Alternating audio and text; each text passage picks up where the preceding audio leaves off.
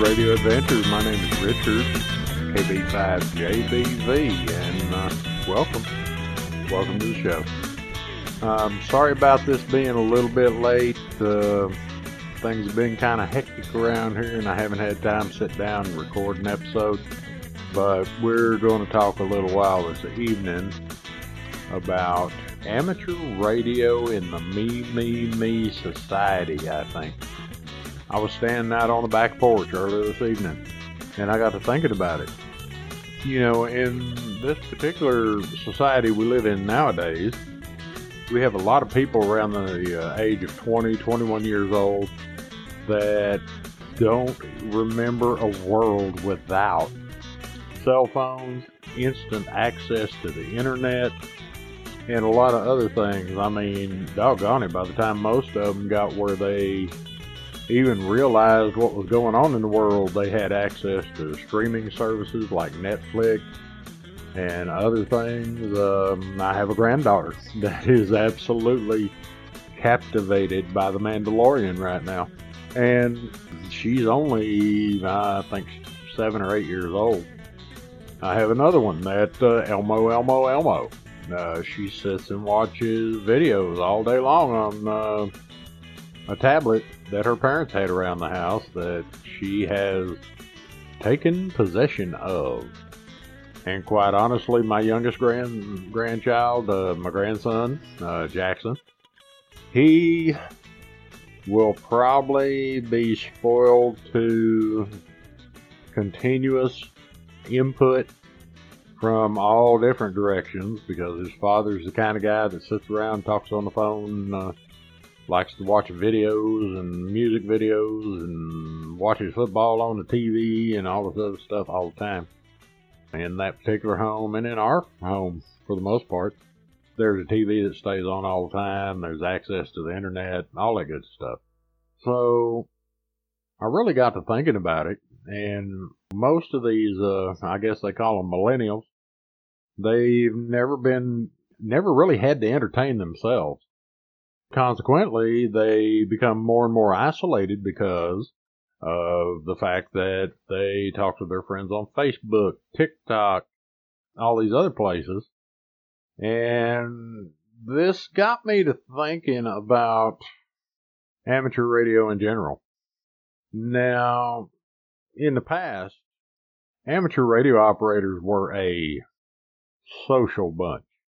They got together at coffee or uh, lunch or something. They would gather up somewhere and sit around and talk about the kind of stuff they've done in amateur radio, the kind of stuff they hope to do in amateur radio, and that kind of stuff. And I see more and more as I'm looking around me that this is not exactly the case. I'm sure there's isolated areas where it still goes on, but for the most part, you know, I live in North Texas. I'm not very far outside of Dallas, and it would probably be even worse if I was up in Dallas County at this time. But it's even, you get to looking at the local uh, clubs' websites where there used to be lots and lots of information coming across. You know, people posting articles that they saw out on the internet, talking about different things and arrangements to hook up so they could work on antennas or working out work out an issue with somebody's radio or that kind of stuff. And you don't see a lot of that anymore.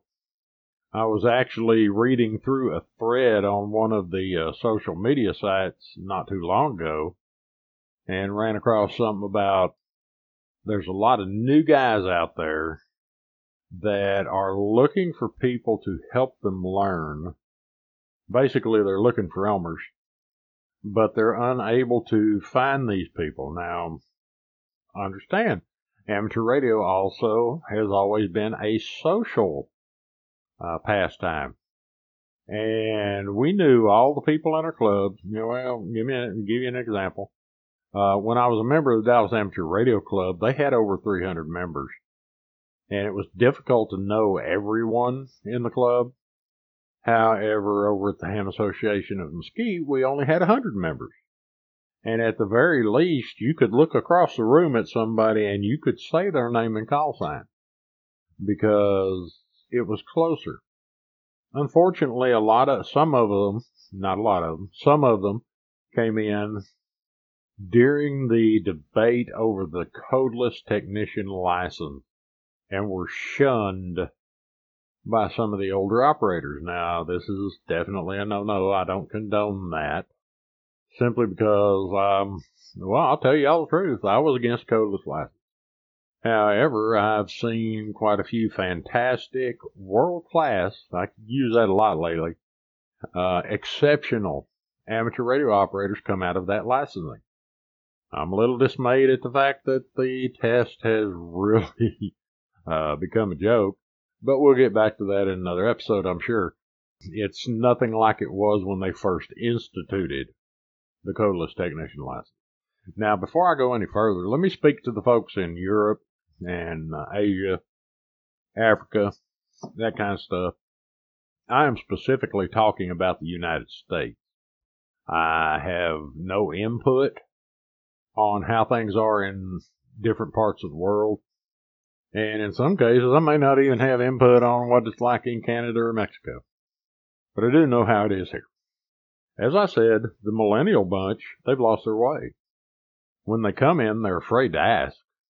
And the people that they would ask to help guide them along are not the kind of people that are going to go ahead and offer the information. This will not work. I tell you now, this will not work.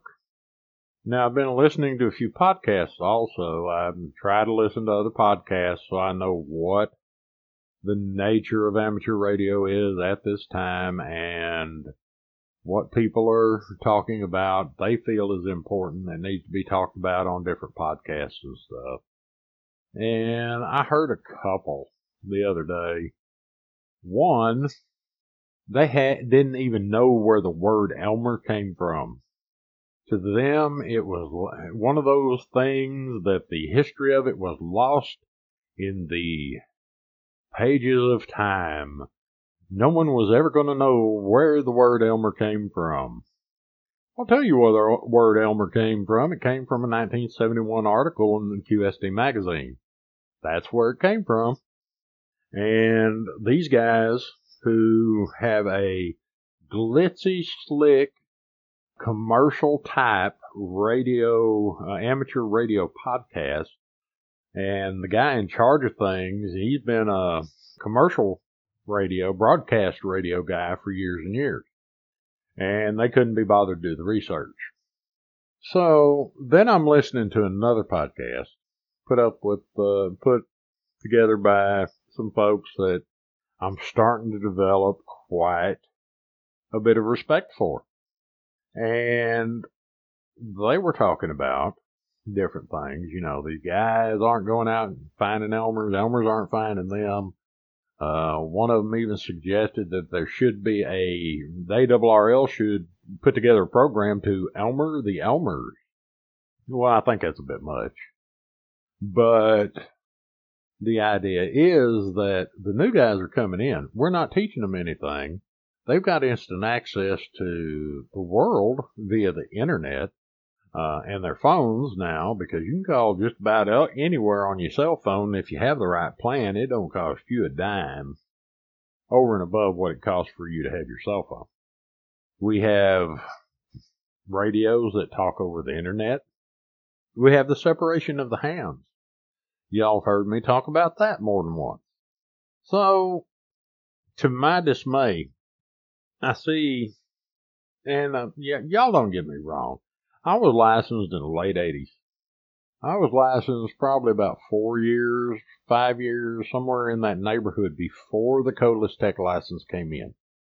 The people who helped me or convinced me to get my license are the same people that were my initial Elmers. On the show I was talking about where they didn't even know where the word Elmer came from, phrase that they used kind of stuck with me. And that phrase was, who was your Elmer? Singular. Who was the one who Elmered you? The one. Who was your Elmer? Well, apparently these guys are some of those uh, millennials I was talking about. Because, quite honestly, everyone who bothers to take the time to teach you or show you in the amateur radio service, somebody who has allowed you to come over their station, someone who has come over and helped you put up an antenna, somebody who has sat at coffee and explained to you how something works, even something as simple as building a dipole antenna, they are an Elmer for you. Now, using that criteria, I have a list of Elmers, multiple Elmers, longer than my arm, because every amateur radio operator I have come in contact with over the years has taught me something. Good examples, my father who pushed really hard to get me into amateur radio because he always thought his hobbies were the greatest hobbies in the world, whatever they were. We didn't do very well in golfing. Not a great golfer at all, but, uh, you know, I'm passable. Him wanting to go dove hunting, well, I'm just not a hunting guy. You know, I slaughtered my share of dove that particular year and uh, cleaned them and all the good stuff. Uh, as far as scuba diving, well, yeah, we really took a shine, or I probably took more of a shine to it than he did, and that kind of stuff. But he fought like hell to get me into the amateur radio service. Mostly, I think mostly because he and his buddies had been playing around for years in the citizen band service, and it really got wild right after they dropped the licensing for that. And he had always wanted to be a ham radio operator anyway.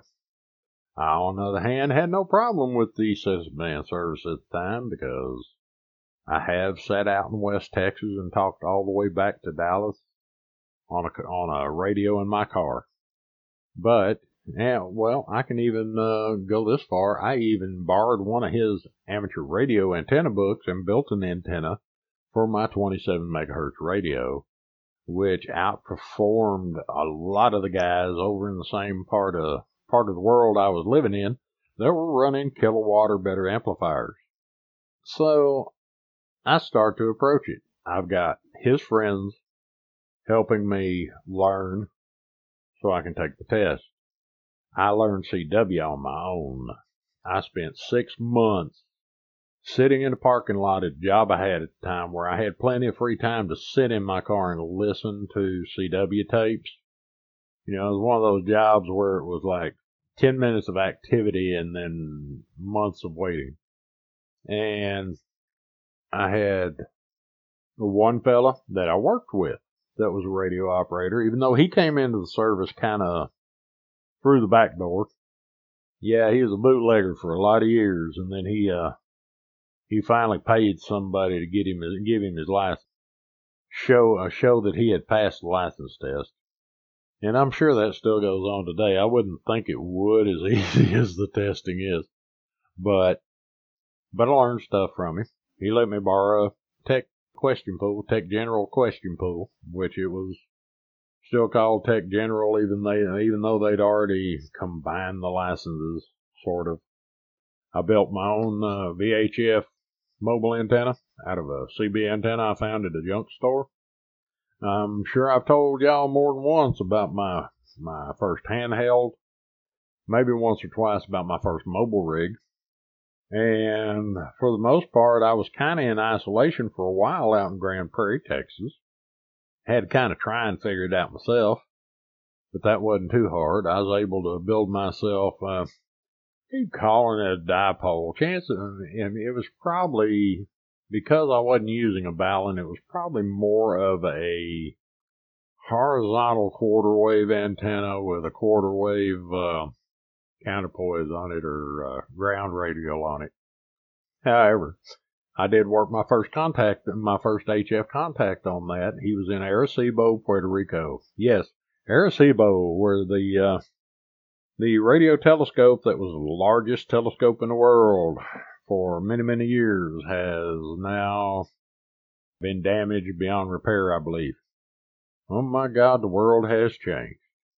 This fellow named Bernard Aderholt over in Grand Prairie got me interested in NTS. And before it was over with, even though I didn't really embrace it when he was trying to get me involved, several years later, I ended up digital net manager, net control for the local NTS net. I have a brass pounders medallion. I have, I think it's four or five public service honor roll cards someplace showing that I had made enough contacts to get my brown brass pounders certificate. Um, my father and I were WinLink hubs, HF hubs in DFW for NTS and other stuff.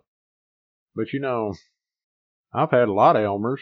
And I don't know if y'all hear them sirens or not. They've been going crazy around here for the last week.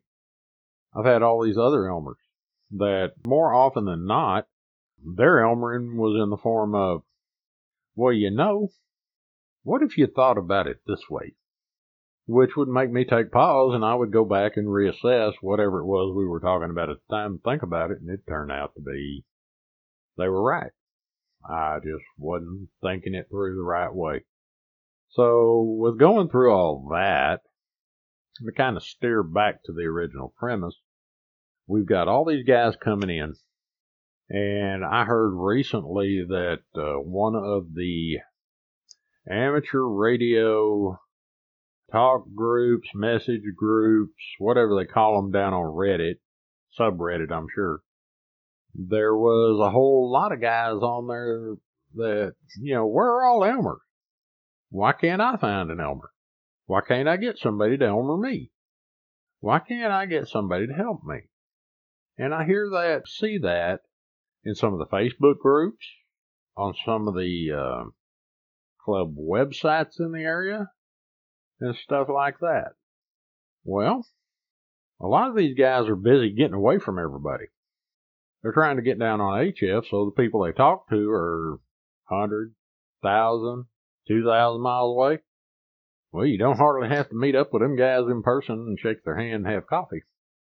Same way with digital modes.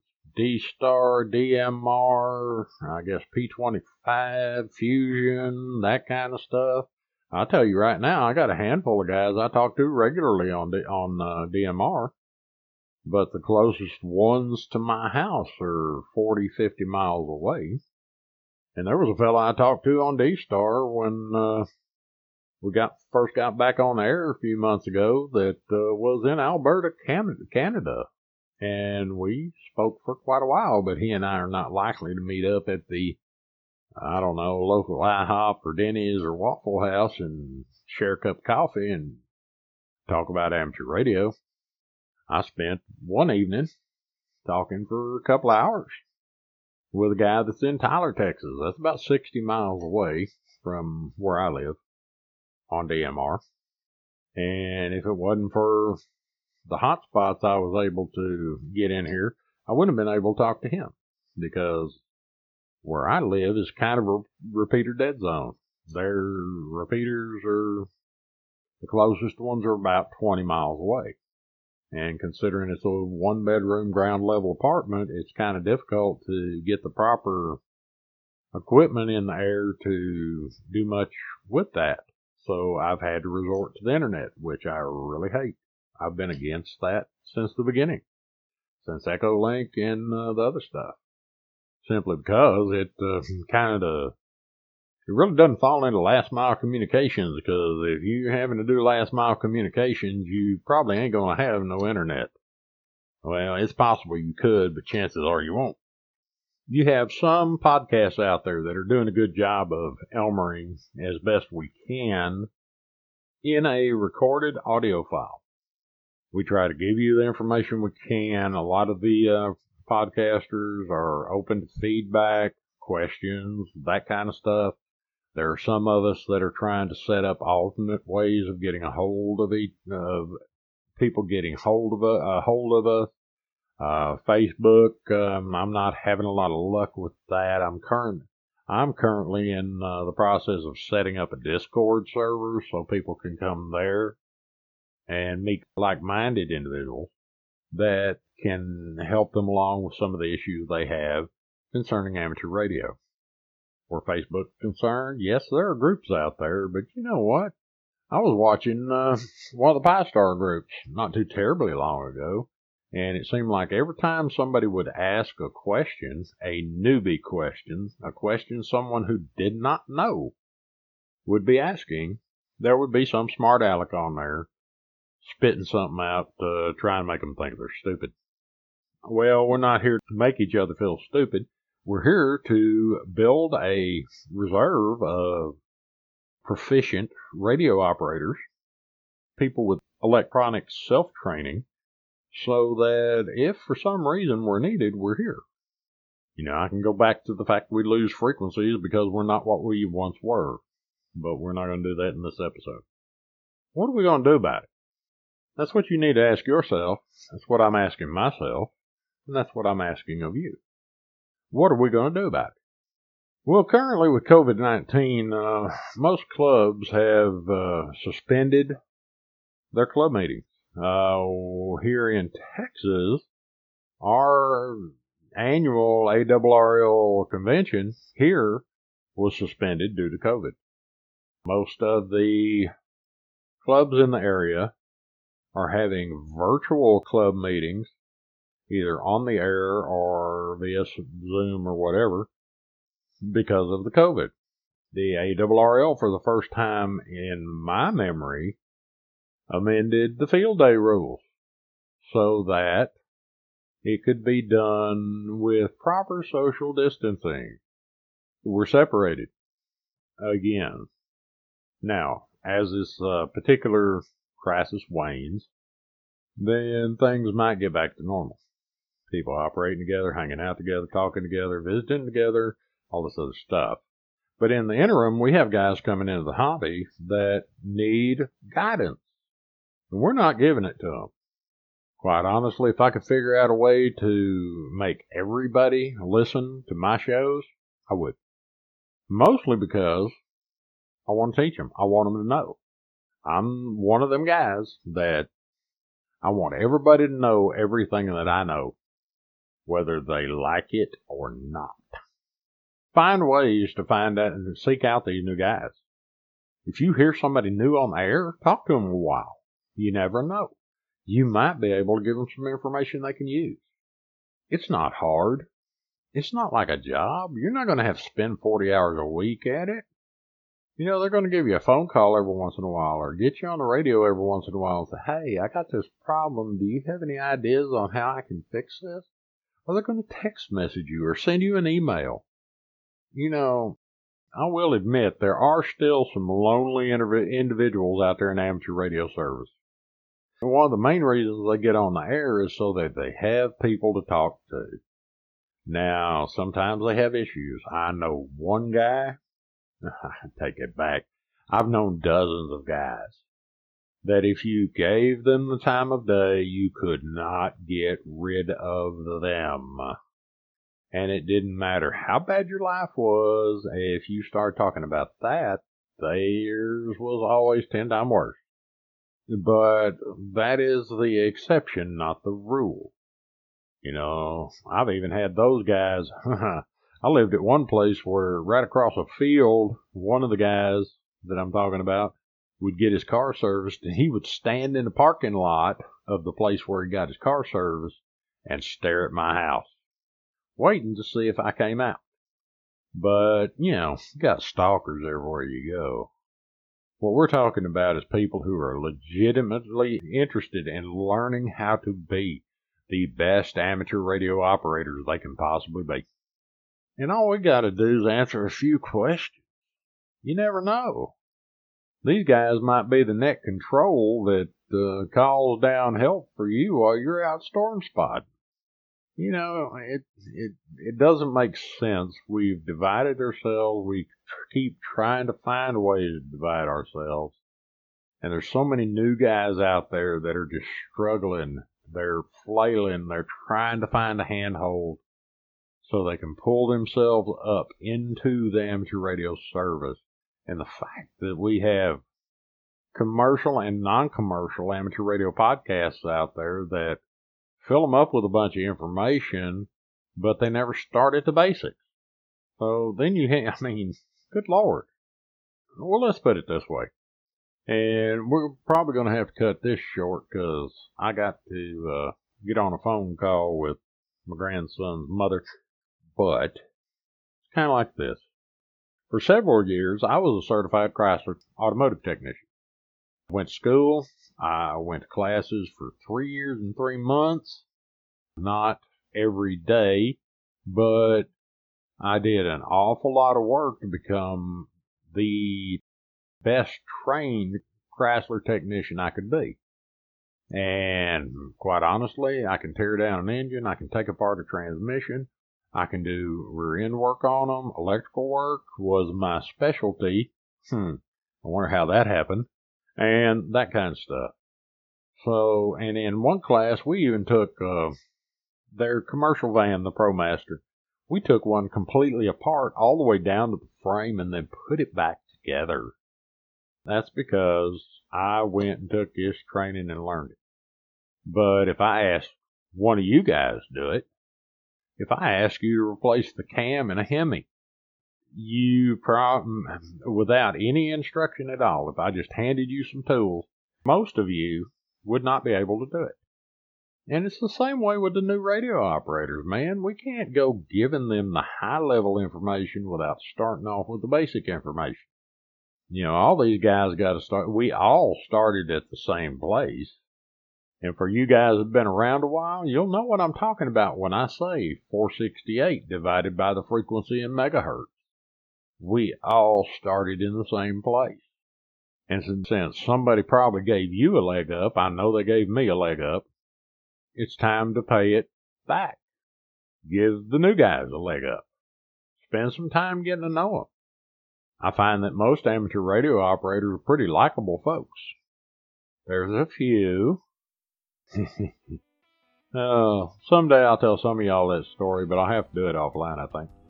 Uh, there's a few that can turn out to be problematic, but they tend to find that they are become less than popular, except among those that are looking for to worship somebody with some hero worship crap. Get out there and teach them. And I know I hammer on Elmering all the time. I really do but there's a serious lack of it in what I've seen in the newer operators. When I hear them on the air, when I hear these some of these uh, podcasts that everybody follows that don't know anything as simple as go over and look at the ARRL and you have a definition of Elmer. Speaking of that, for those of you who are listening have been listeners for a long time, I want y'all to know that uh, over to ARRL, there is an award for Elmers. And I really don't think they have to be an ARRL member. I don't believe that uh, you have to be an ARRL member to nominate them for this, where they can get a nice printed certificate with Elmer Award on the top of it. Some of y'all ought to try that. I would have thought, after all this time being the guy that's uh, doing his best to impart information, talk classes, talk or uh, gave test sessions, help people along, all this other stuff. But I would have ended up with one, but I haven't seen one in my mail- mailbox yet. However, I'm not in it for the glory. I'm in it for the, I don't know, the abuse. Y'all go over and check that out. If you've got an Elmer that helps you out, go over there, Elmer Award. Just type Elmer Award, and it should take you on in. Anyway, with that, like I said, I'm gonna have to get out of here because I got to get on a phone call. Yeah, it's 1.30 in the morning, but hey, no rest for the wicked. I know it's late because Norman's over there snoring again. Good Lord, I don't know how I ended up hooked up with him. Of course, then again, I don't know how I would live without him. So with that, y'all enjoy the holidays. I hope y'all get to hear this before Christmas. I promise to try and have y'all some new content sooner, you know, after Christmas. And get out there and do your best to meet these new guys and help them along. Somebody helps you. It's time for you to do the same. Remember, amateur radio is your social critter. And mostly because we like the sound of our own voice. That's why we talk on the radio. So with that, everybody have a good holiday. Happy New Year please enjoy some time with your family over the holidays. And we'll talk to y'all later. KB5JB We gotta go.